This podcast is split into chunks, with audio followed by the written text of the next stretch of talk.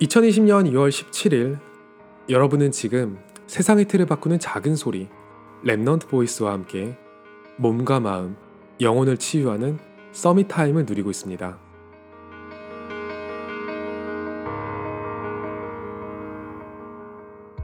최근에 여러 곳에서 이런 문의를 많이 받아요. 자신들도 작품을 만들고 싶은데 Remnant Voice는 어떻게 인도받았냐고요. 사실 저희도 이제 막 걸음마를 떼서 앞으로 인도받을 방향이 궁금한 상황이라서 이 질문에는 그렇게 대답할 자신이 없어요. 일하는 과정을 세세하게 말씀드리자면 할 수는 있겠지만 그게 답이 되지는 않을 것 같고요. 나름 언약을 잡기는 했지만 그걸 가지고 집중 기도를 했다든지 딱 꽂히는 뭔가가 있었다든지 그런 게 아니었거든요.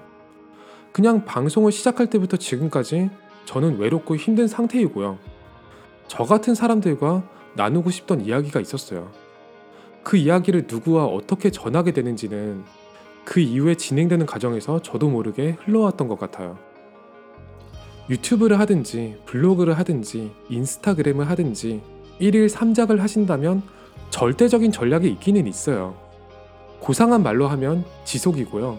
세상 말로 하면 존버예요. 세상에 무엇이든지 될 때까지 하면 안 되는 건 없거든요. 우리가 안 된다라고 하는 말을 정확하게 풀어보면 될 때까지 지속할 확신이 없다는 거죠. 저도 뭔가를 포기도 해봤고 지속도 해봤거든요.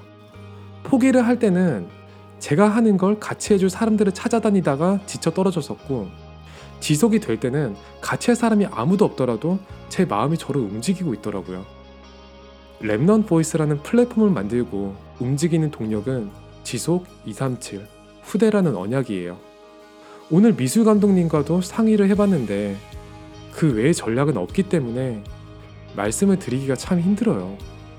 눈에 보이는 영상이 작품이 아니라 제 자신도 그리스도가 필요한 사람이었다는 그 메시지가 진짜 작품이었거든요. 그렇다면 지금 이 영상을 보고 계신 여러분의 삶은 그냥 그 자체로 아름다운 작품 아닐까요?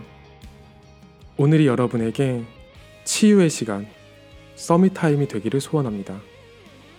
여러분은 지금 세상의 틀을 바꾸는 작은 소리, Remnant Voice와 함께하고 있습니다.